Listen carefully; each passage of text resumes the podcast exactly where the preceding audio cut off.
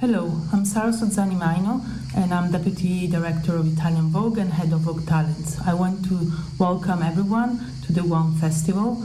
I think this year it's much more important to give visibility to designers and creatives that really support and encourage to be more sustainable.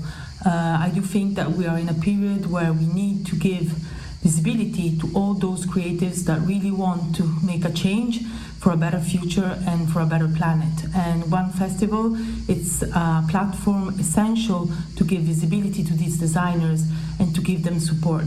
So I'm really happy to be part of the jury, and uh, we are really had the chance to meet so many international designers that are willing to make a change. And uh, selection has not been easy, but it's been challenging and always very stimulating to see how the new generation really perceives a um, better future and uh, and radical changes in fashion, especially thinking about more about quality and not quantity.